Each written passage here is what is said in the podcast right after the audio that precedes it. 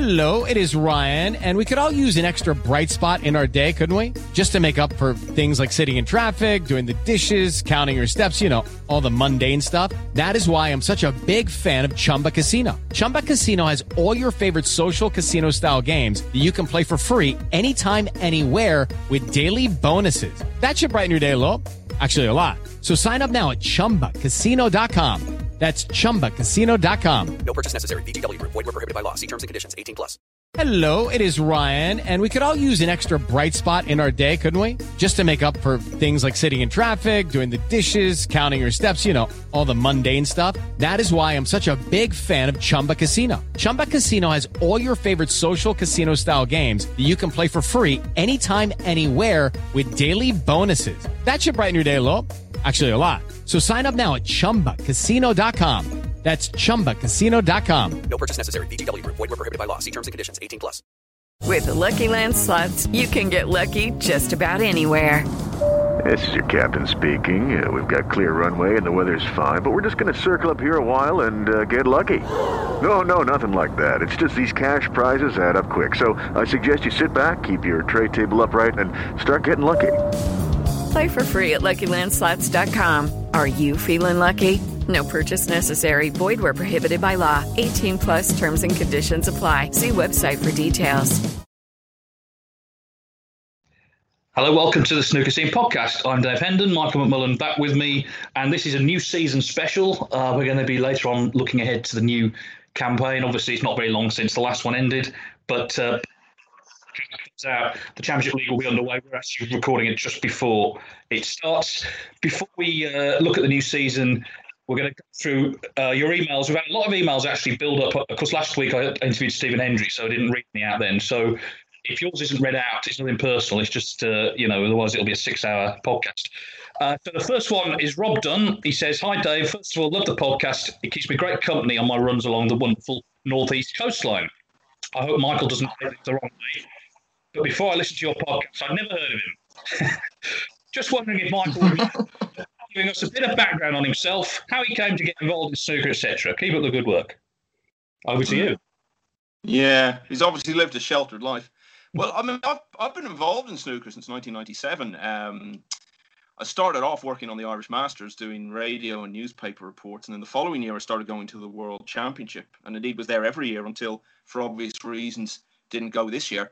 And I've just been involved in all kinds of ways. I mean, I write a lot for Snooker Scene, done some commentary, um, written for a lot of newspapers and uh, on the game, and been involved also as a press officer and MC. So I've done, you know, most roles in the game from time to time. And uh, obviously, as you know, Dave, I made uh, sort of occasional appearances with you over the years on this, and then we had a chat, didn't we, when lockdown came along? And we thought, well, why don't we sort of do this every week? And that, that's why we've been doing it on that basis ever since. So yeah, I've been around the game uh, a long time. This is uh, this is just one of my many outlets over the decades.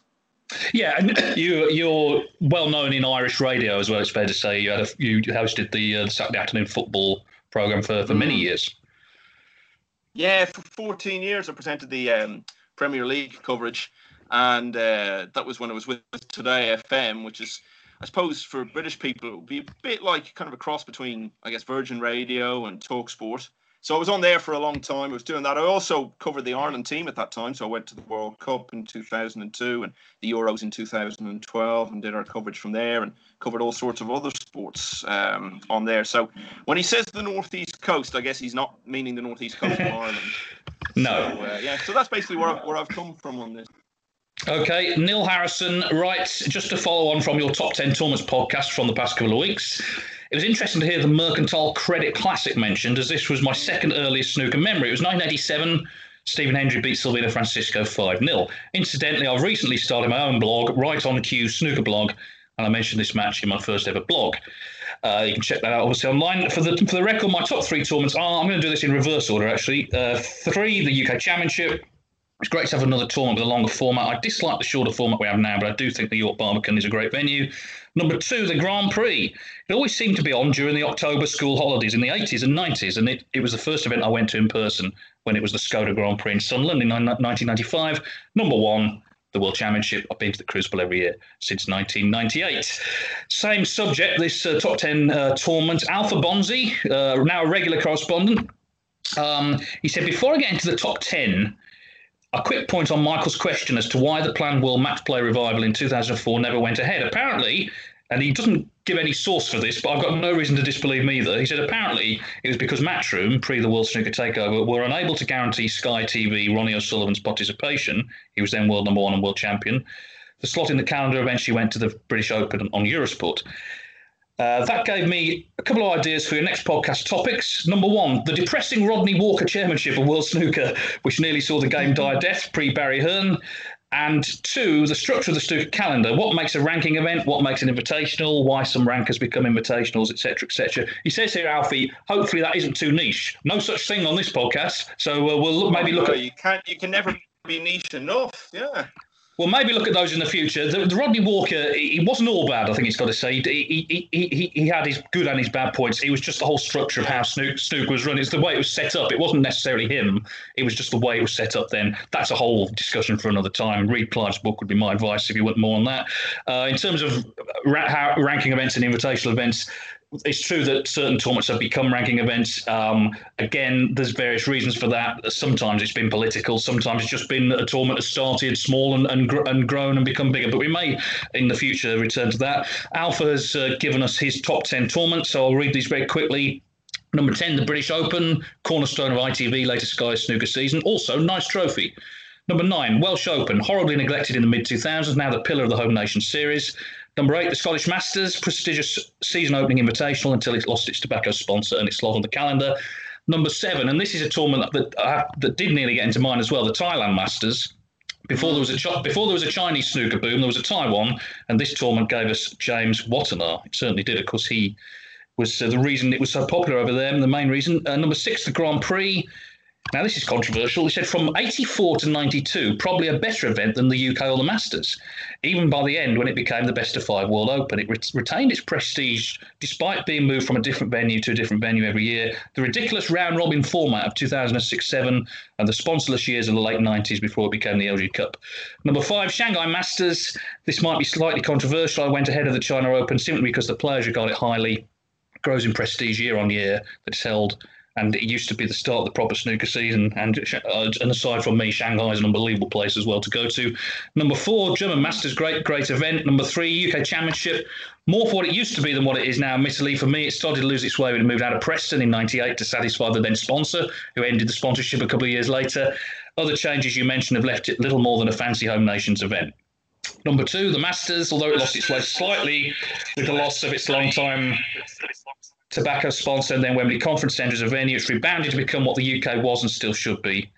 And number one, the World Championship, no explanation needed. So uh, that's Alpha's choice. John Dew has also written uh, about this subject. Firstly, congratulations on another top podcast. Thoroughly enjoyed Michael and yourself debating the top 10 tournaments.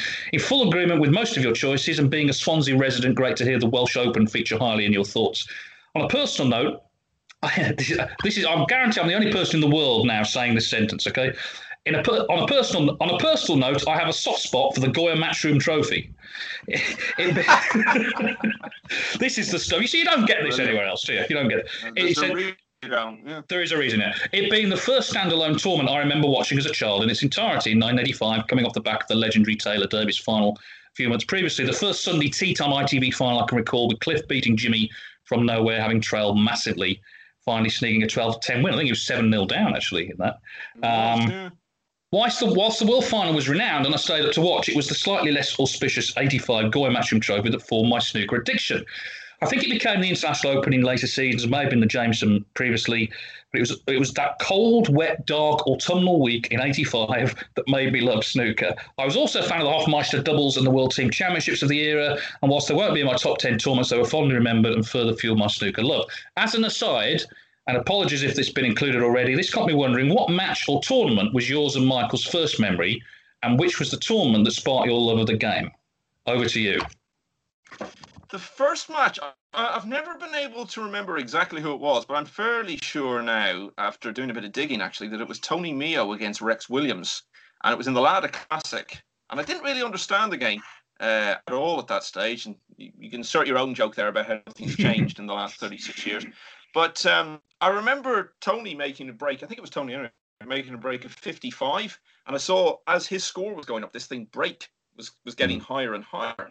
And I thought, does that mean that's the number of points before they take a break? So I mean, that was how basic my understanding of it was. But I wasn't even really watching it. I just remember it being on the television, and I wasn't taking any great interest in it. So the first time I ever remember actually watching it would have been sometime around '86, watching the Irish Masters and the World Championship. But I, I actually didn't even know the rules then. So the first match that I actually remember watching while knowing the rules was in a tournament called the I think well it changed its name a lot. So I think it was called the Carlsberg Challenge it was a four man event that used to take place in the RTÉ studios in Dublin right at the start of the season. And I think it was maybe Jimmy White against Joe Johnson. But I remember watching one of the semi finals of that anyway.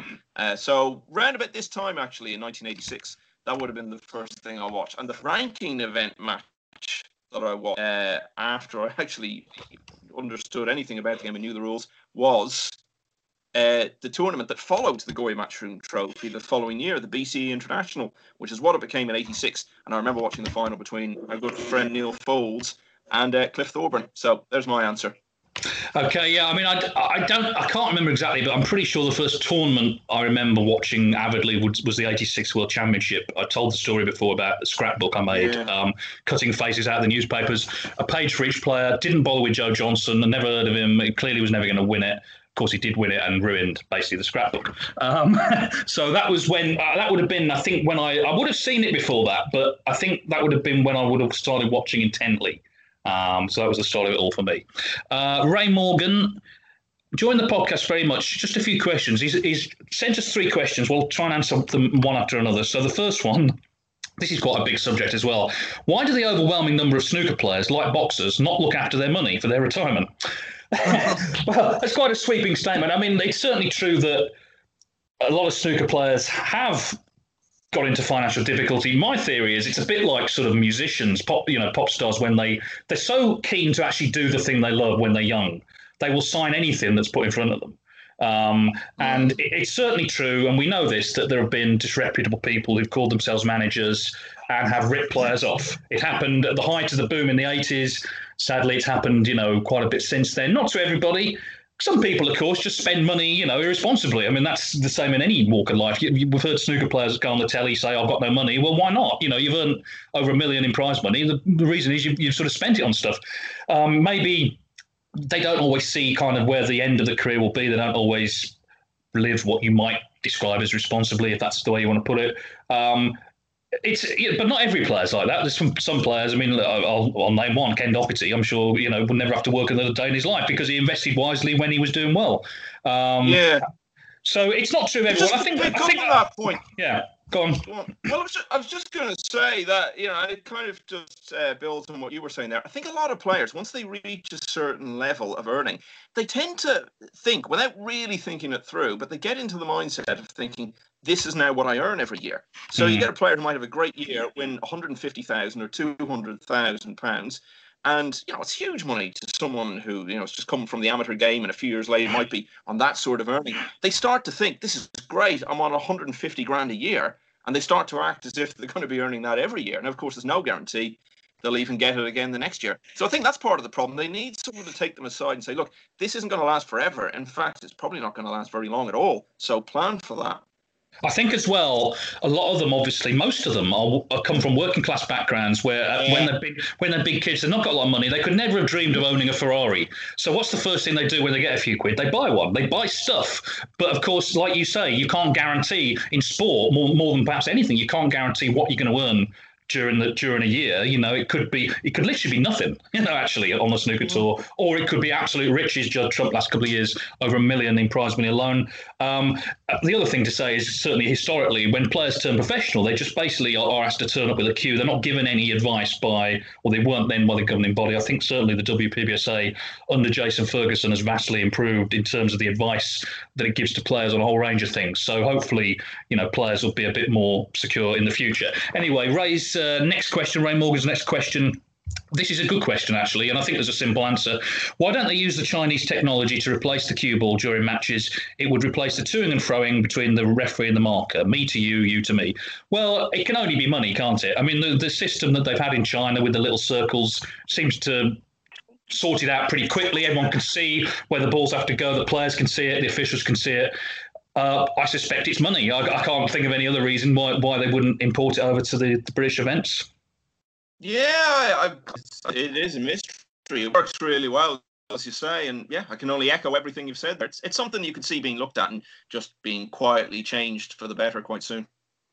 Final question. He says, John Higgins uses the Riley aristocrat table at home, says it's the best. Stephen Hendry says Riley and BCE tables are the best. Why then are star tables used in matches? Surely you need the best for the best. Well, I mean, not everyone would agree that you know those two, the Riley and the and the BC, are better than Star. Again, though, it comes down to money. Star got the contract. It's a massive operation. I actually went, and this is getting on for must be 15 years ago. I went to a Star factory in China and it was a 24 hour, seven day operation to meet the demand, even then, for snooker tables.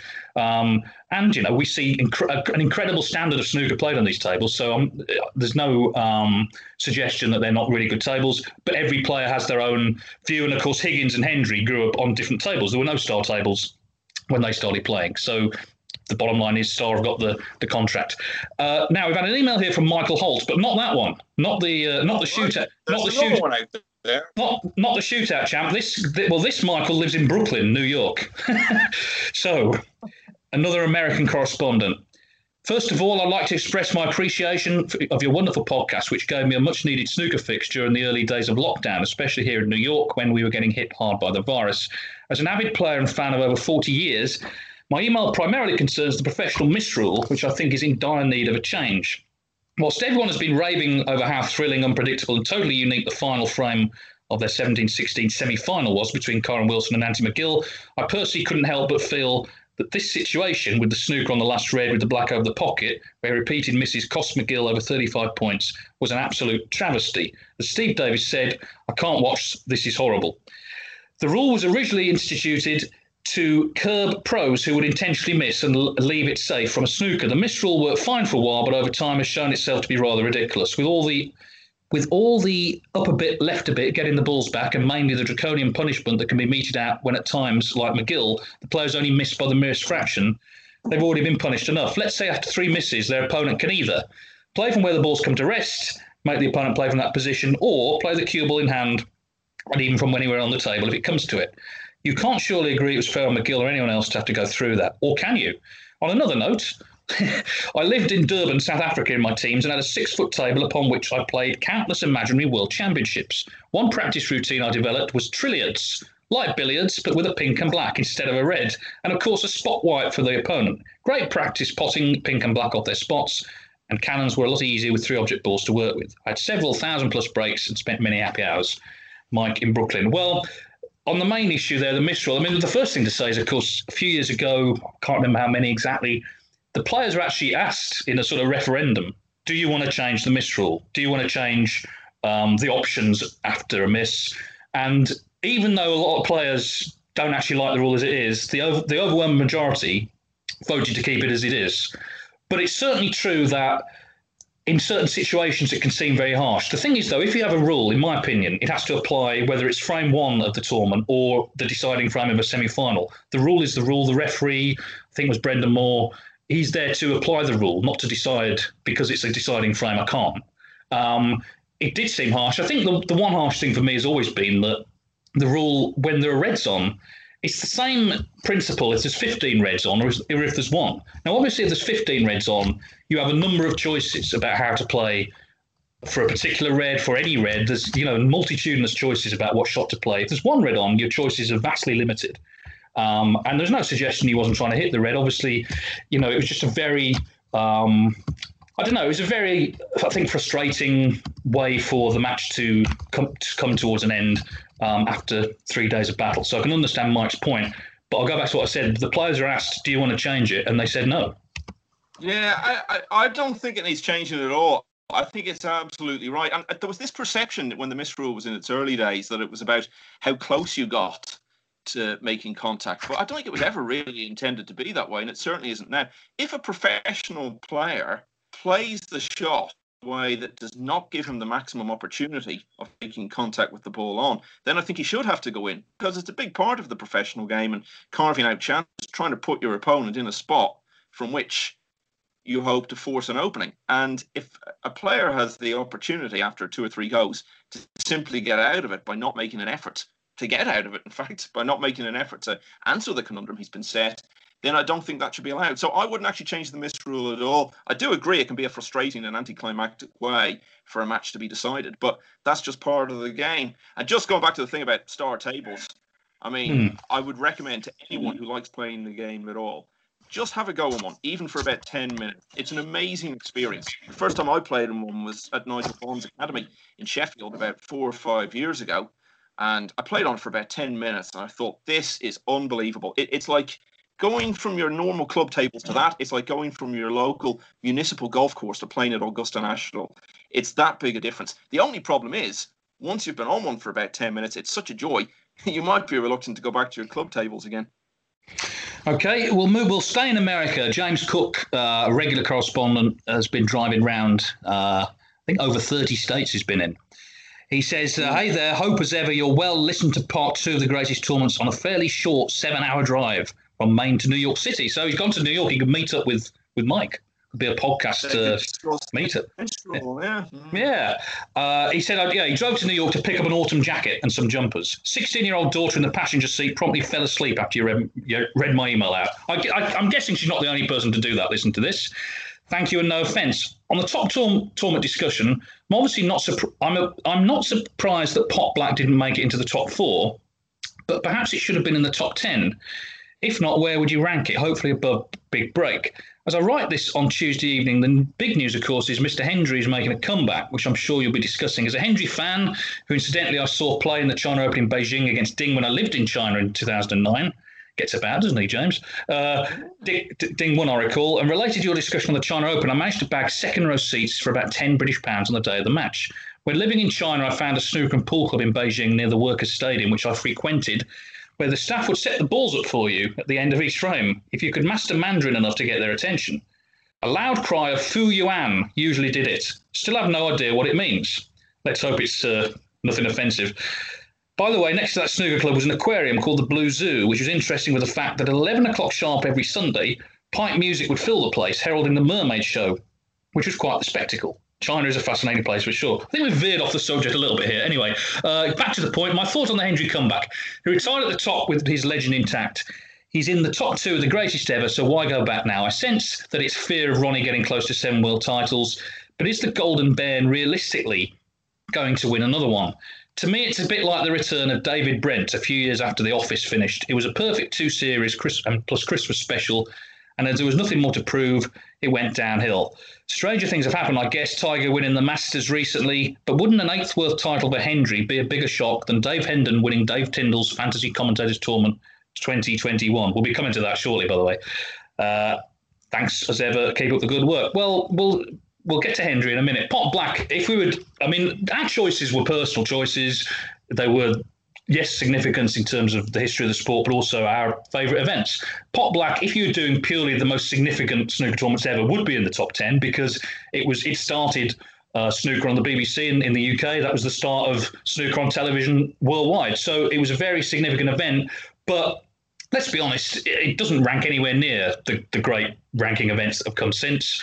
Uh, it was a one frame tournament it was quite low on drama, really. It, it, it, fulfilled a very important need early on. It got snooker on the telly. It made stars of the players. It was big for them. They could go out, charge money, much more money for exhibitions, and it led to the creation of the professional circuit. So it was a significant event.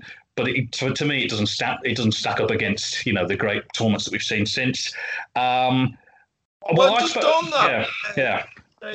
Uh, you know, I think it's a fair point to ask. I wouldn't perhaps put it in the top 10, but I think it's a fair point to raise that he has done there. I would say it's a bit like when we did the top 10 players, and we both agreed Joe Davis doesn't get in there, wouldn't be anywhere near it, really. But if you were making a list of the 10 most significant players in the hmm. game history, you could even make a case for him actually being number one in it. And, you know, strange as it seems when you've got the World Championship, you could actually make a case if you were doing the most significant tournaments for putting Pot Black at number one because we can't assume that snooker would ever have made it to television were it not for Pot Black. It could just have faded away. It, it, had already done once before and could have been forgotten about, and none of this may have happened. All that we've Well, watching yeah. the last four years. What I'll say is Pot Black was the perfect way to package snooker. It was just half an hour. So you weren't putting four hours on and sort of really, you know, mm. condemning people to the whole evening. It was just half an hour, like a taster session. Just a genius format, actually. Brilliant format, brilliant idea. So, yeah, significant event.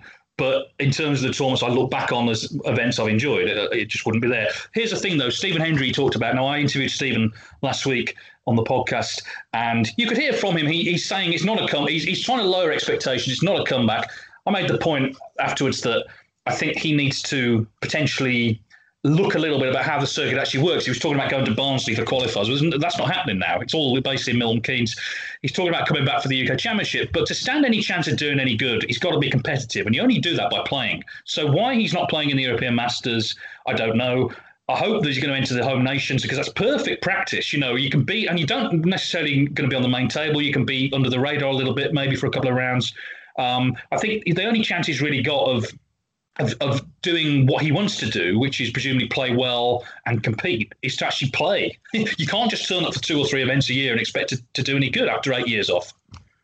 Yeah, that's absolutely right. And the thing with the UK as well, I assume they're doing that again, where it's one versus mm. 128, two versus 127. Now he's going to be down near the bottom, so he's looking at maybe playing O'Sullivan or Trump or someone in the first round, and you know, good luck with that, really.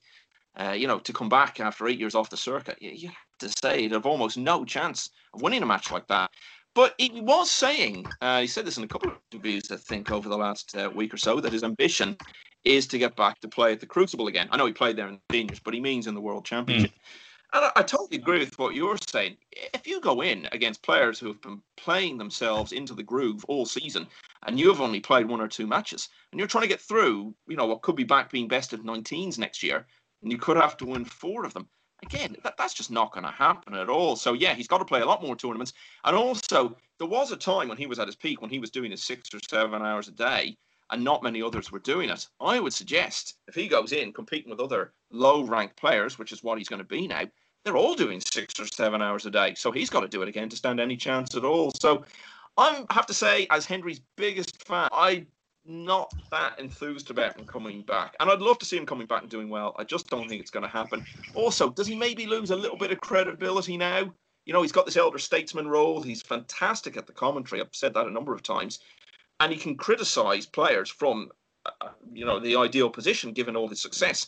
But what happens now if he's sitting in the commentary box criticizing the shot choices and the approach of someone who beat him the week before? I think maybe he loses uh, his his gravitas that way, even with all his history in the game. One thing we'll definitely say it's going to be interesting to see how it proceeds. And the first question that will be interesting to see the answer to is how many tournaments he's planning to play in, which at the moment, on the basis of what he said, doesn't look like being that many.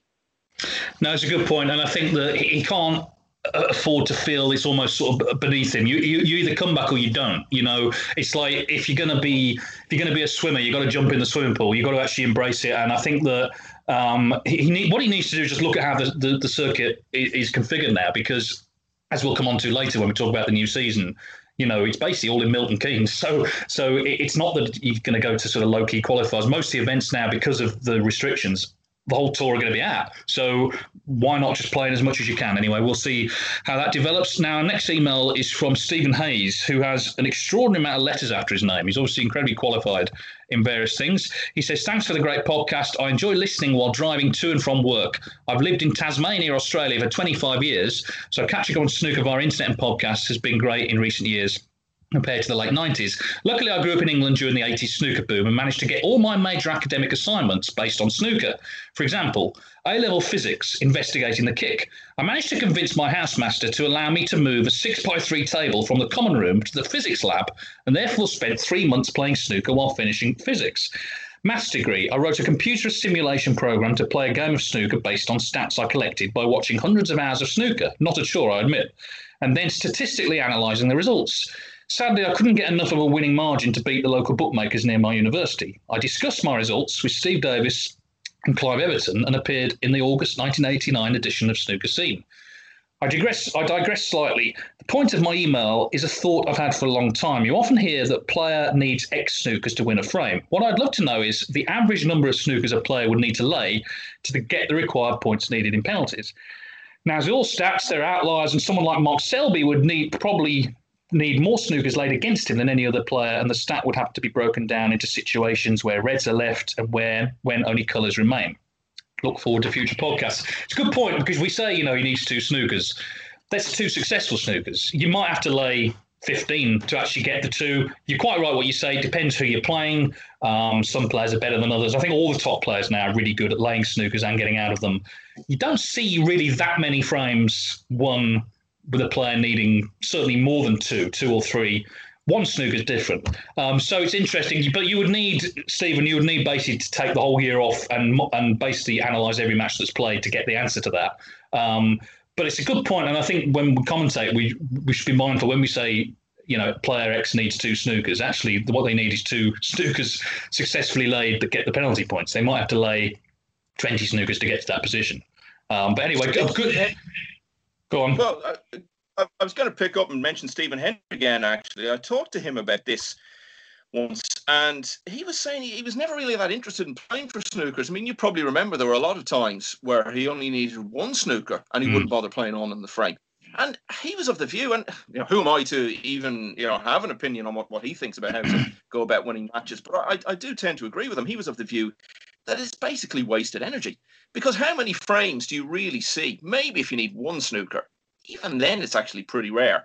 But needing snookers from two or three frames, yeah, if, sorry, winning frames from needing two or three snookers, we can all point to examples of it, but it's very, very rare. And you're almost better off just getting on with the next frame and just, just forgetting about it. I'm not sure I agree with that because what it can do, it can, if a player's made like a 70 break, they think, right, I won this frame.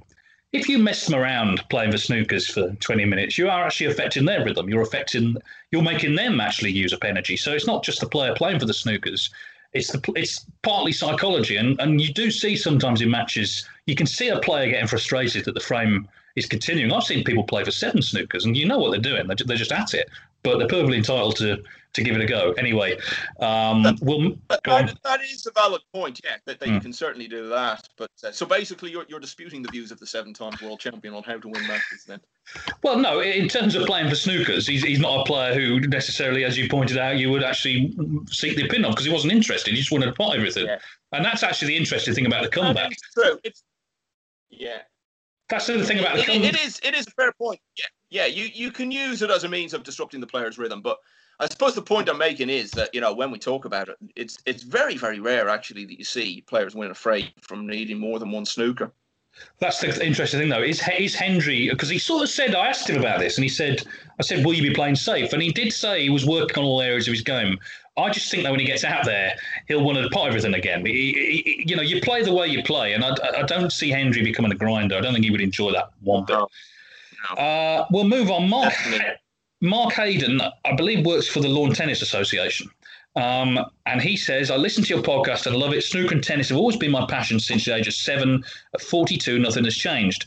Over the years, I've heard lots of conversations around the speed of tables and cloths, and some being slow and responsive, some very fast. This always seems to be by luck rather than design. My question would be could we not make cloths play at different speeds on purpose to bring more variability to the tour? I mentioned tennis, and obviously there are three main surfaces hard, grass, and clay.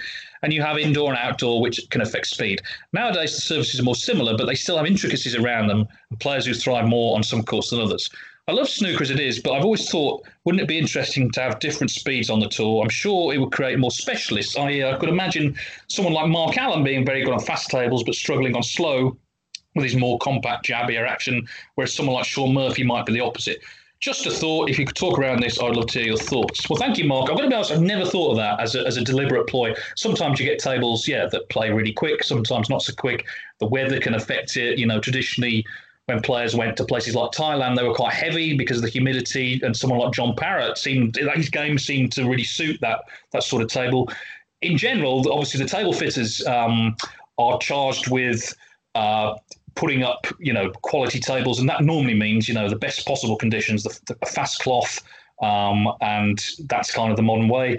So I don't know. I've never thought of this. What do you think? Uh, should should we have deliberately different uh, different conditions?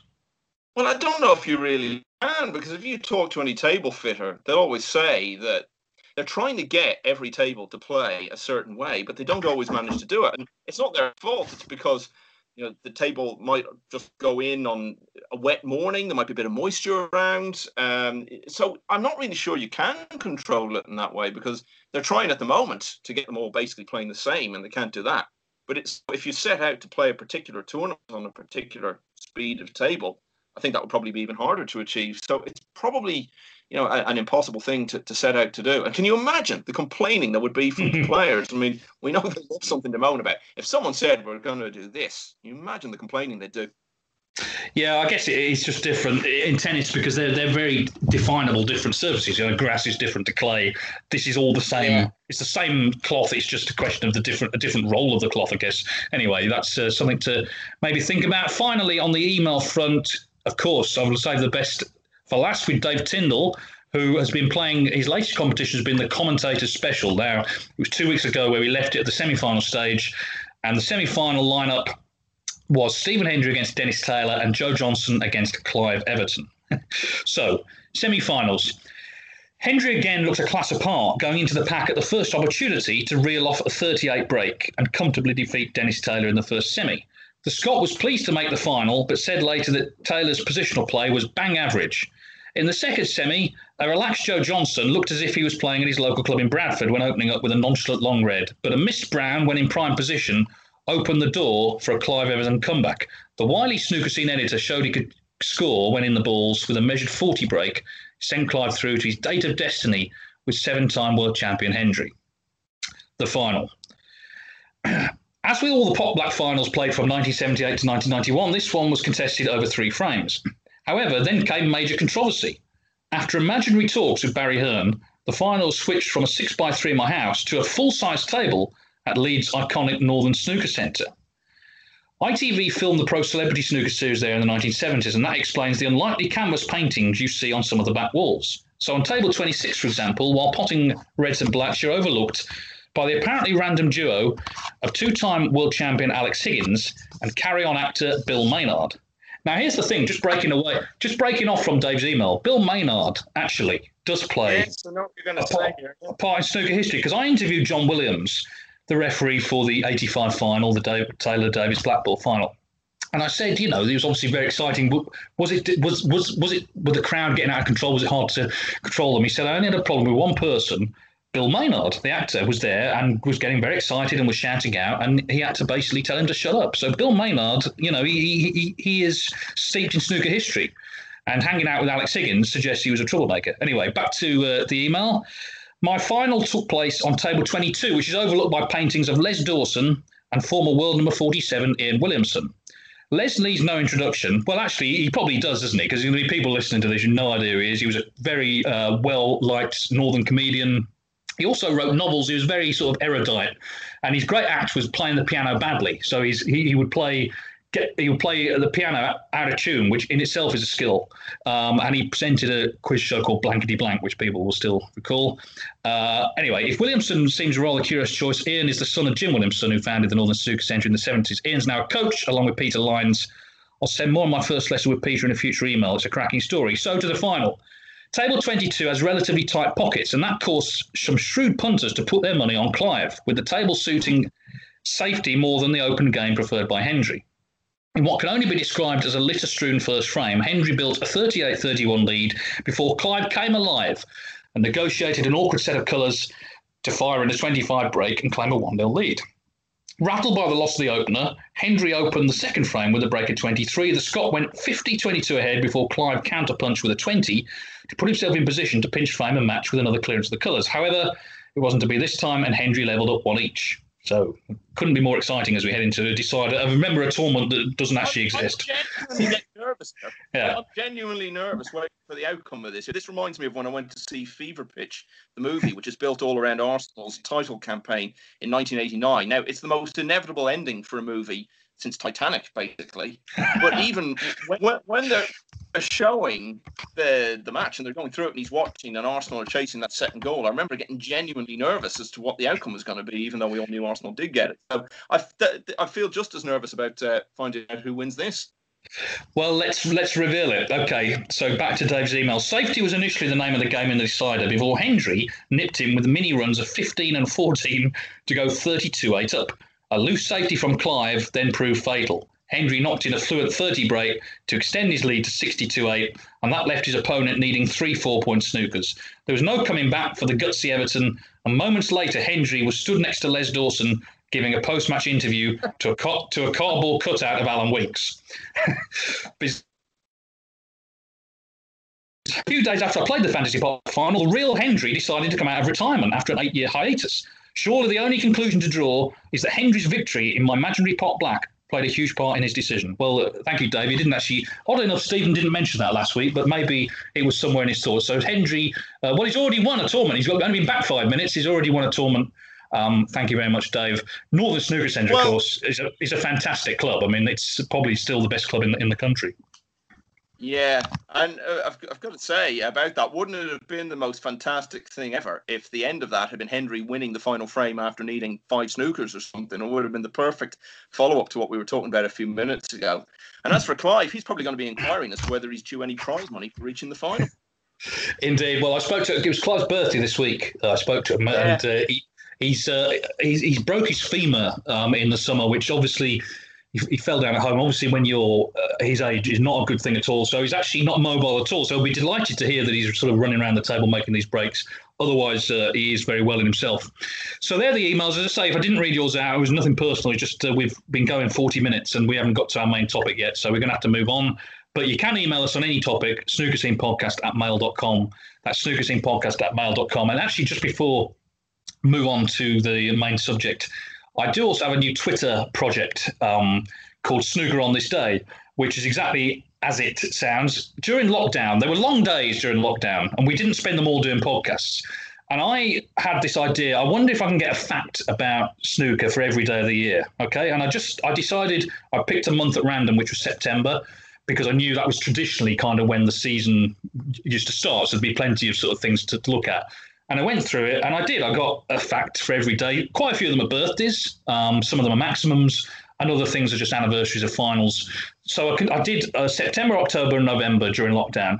And it occurred to me as September started, really, if I don't actually put this out into the world, it's kind of a bit of a waste of time, really. So I've started a Twitter account, and every day there will be a fact from that day in history. So, for example, um, I think the first one I did actually was, um, which was September, I think the 8th, was that was actually the 70th anniversary of the first snooker match shown on the BBC, um, which was a sort of exhibition match between Joe Davis and Walter Donaldson, etc., etc. So the uh, handle is at snooker OTD if you're interested in that, which hopefully you are. If you listen to the snooker podcast, you can check that out. Anyway, moving forward to the new season. So it's going to be interesting. Obviously, you know, firstly, kudos that we've got a season at all because obviously in the current climate, it's very difficult for sport. And apart from anything else, a lot of sports, and we're seeing, we're going to see this, I think, more in football than anything. The loss of ticket revenue and the loss of the actual public and the money they spend coming to events.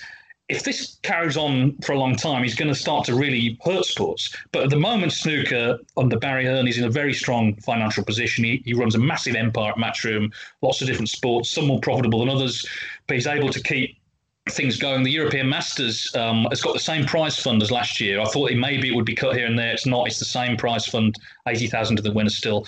So it's going to be an interesting season. With uh, venues include Milton Keynes, uh, Milton Keynes. Uh, then we're off to Milton Keynes uh, and Milton Keynes. You get the idea. Listen, it's great they've got the tournaments on, and hopefully this won't continue for too long. Um, it's a great venue there, actually, the Marshall Arena, of course, Championship League on there at the moment.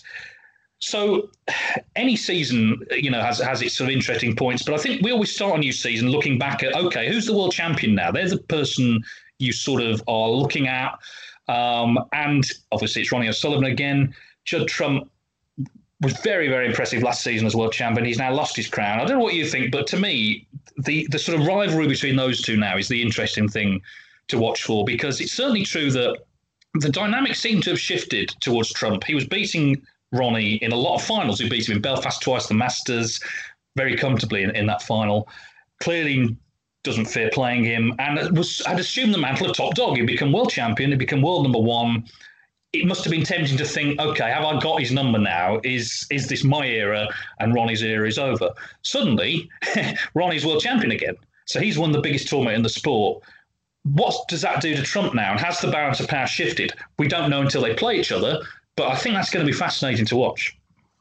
Yeah, it, it's not even so much about the balance of power when it comes to Ronnie, because as we just saw a few weeks ago, I mean, he can come out of nowhere and suddenly win a tournament. Although, as we've discussed, he didn't perhaps produce his best form in the World Championship.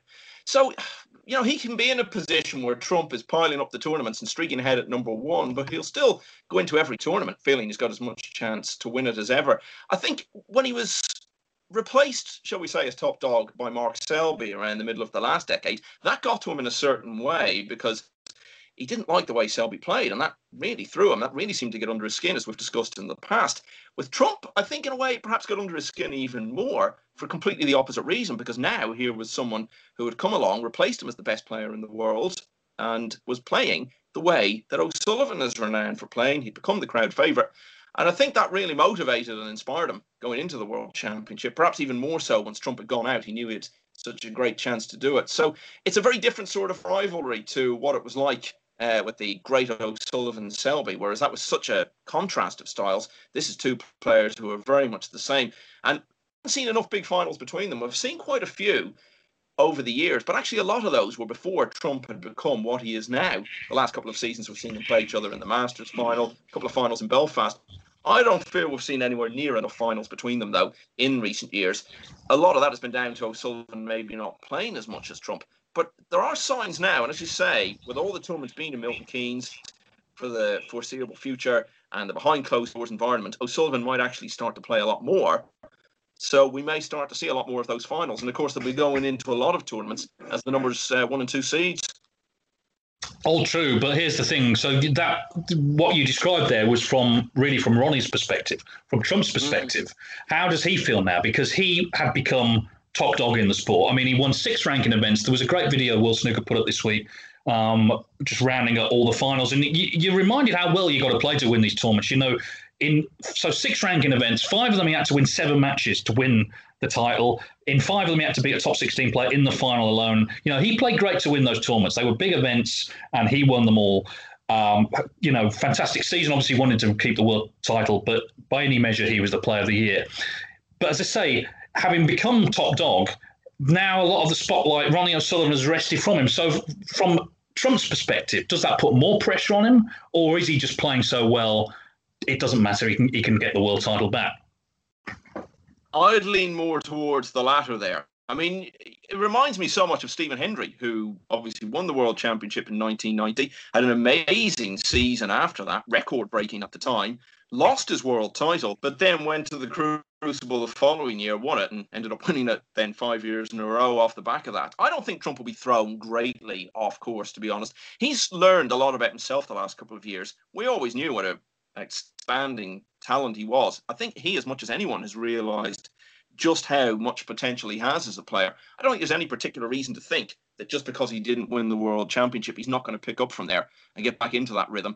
I know he, he, lost his way a bit when snooker came back after the shutdown, but we'll be back now into a run of one tournament after another, really, over the next few months. And that will enable him to have the opportunity to get back into that rhythm that he had before it was halted after Gibraltar by the lockdown. If I was picking now a world champion for 2021, I'd definitely be picking him because I think he's so good and I think he's going to continue to be so good for a really long time to come. It's interesting though the dynamic now just sort of widening to, to, to all the players really. For the foreseeable future, it's going to be behind closed doors and not the audiences. We don't know for how long. My theory is it might be till after Christmas. But for, you know, for the next few tournaments, certainly there's not going to be an audience.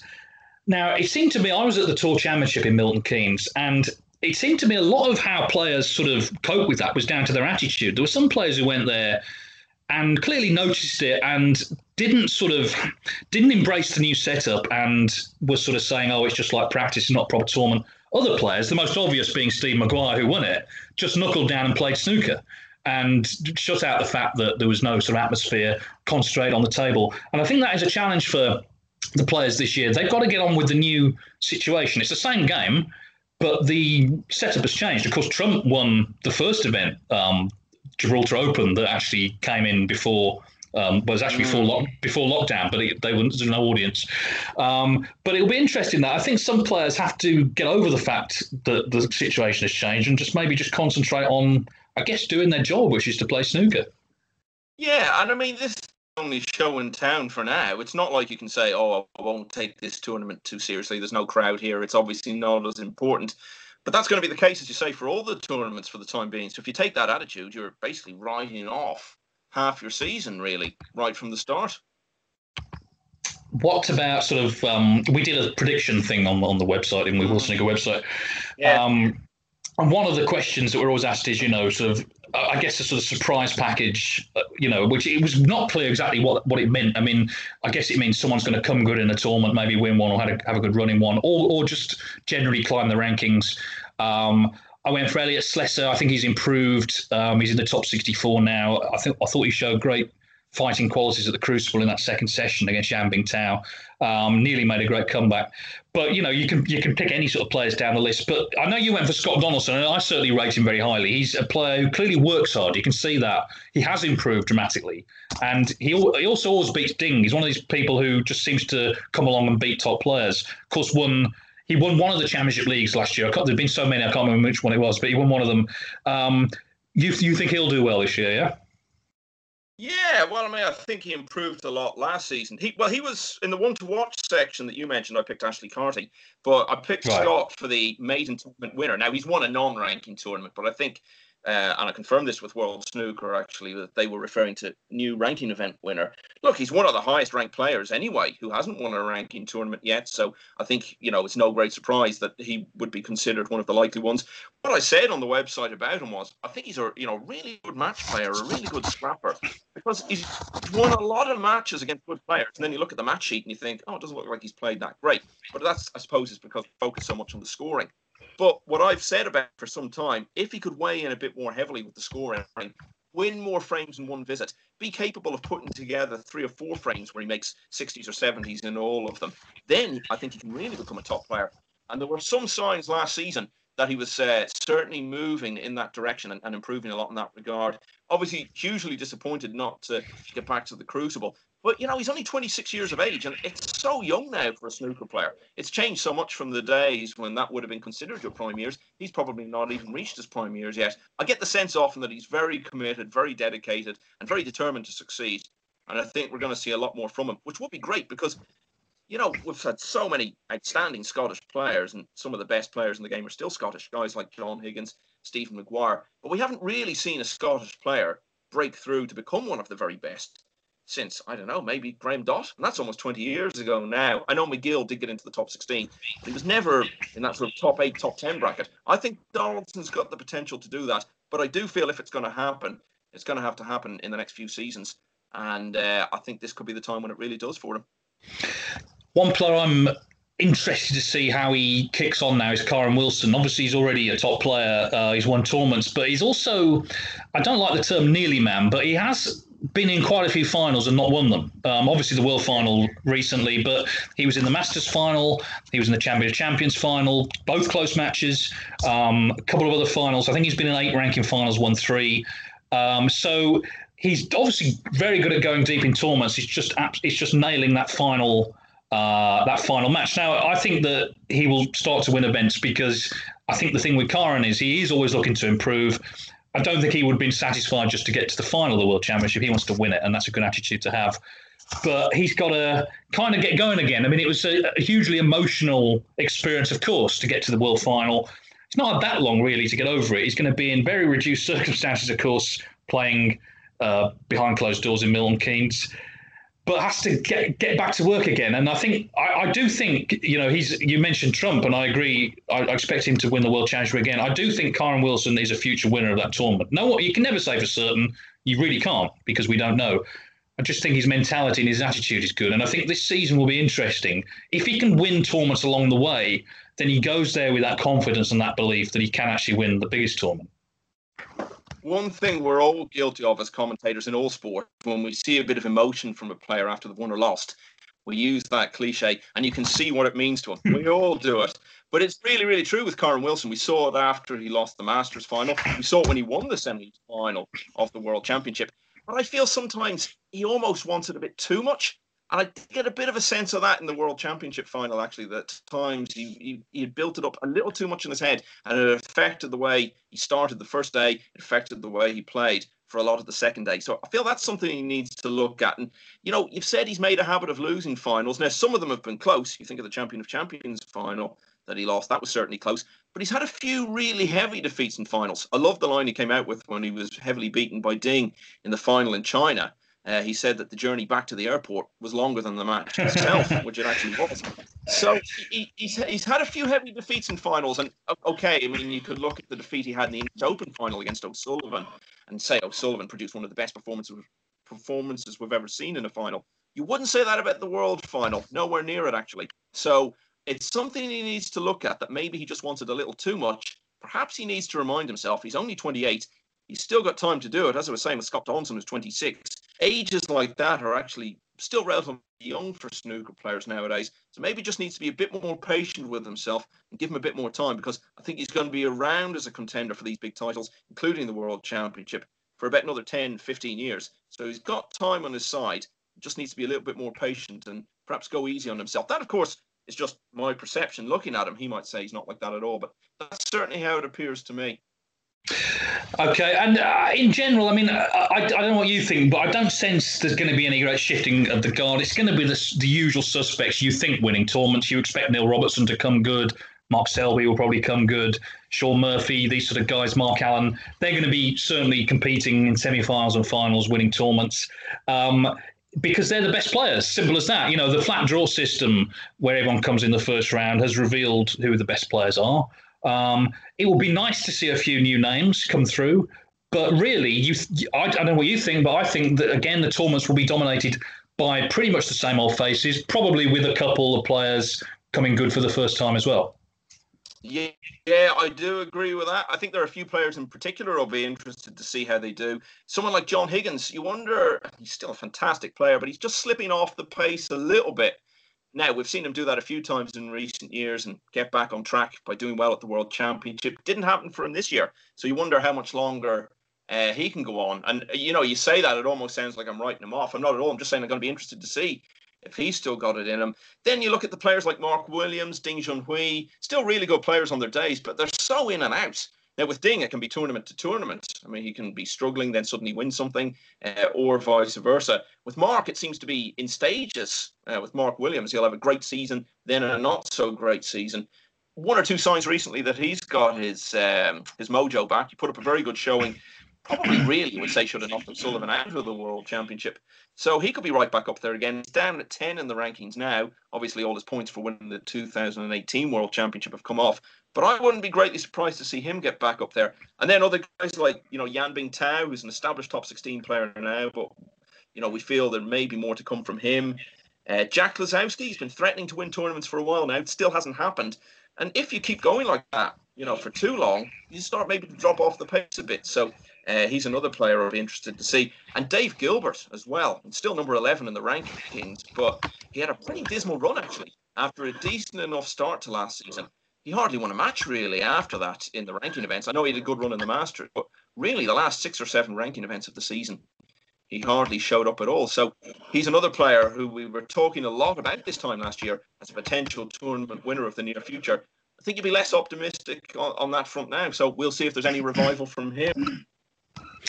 It's hard, I think, to sort of pick out the, what the real highlights will be for the season, just because it could be that a lot of the season is played in the same venue, which means the tournaments you can call them whatever you want, but they feel the same. It's not like you know you go to Belfast for the All Ireland Open; it has a, a, sort of character of its own. Well, obviously, it's not going to have that if it's played in Milton Keynes, where they've had the English Open and the European Masters. It's not impossible. I think the UK Championship could be played there, depending on what happens uh, in the UK. You know, obviously the restrictions have, have become more strict again in, in recent times.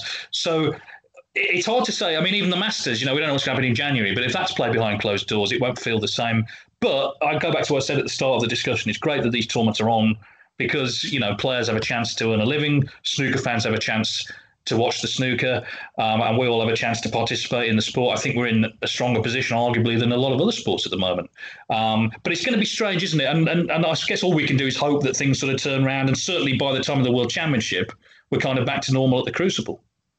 Yeah, that's what we're all hoping. And you know, I, th- I, think a lot of people sort of, you know, as- assume things are going to go back to normal uh, in the near future. We all hope they do, but it, it's like when people were talking about restarting the Premier League football season and getting it completed. I think a lot of that was assuming that everything was going to be back to normal when we headed into the new season and you'd have full crowds in stadiums again. But obviously, that isn't the case. So this could be around a, a, long time to come. I don't think we'll be back to complete normal by the World Championship in society. Whether we'll be, you know, in a sufficient position to have a full crowd at the Crucible, we, we just don't know. But as I was saying, this is the only show in town for now.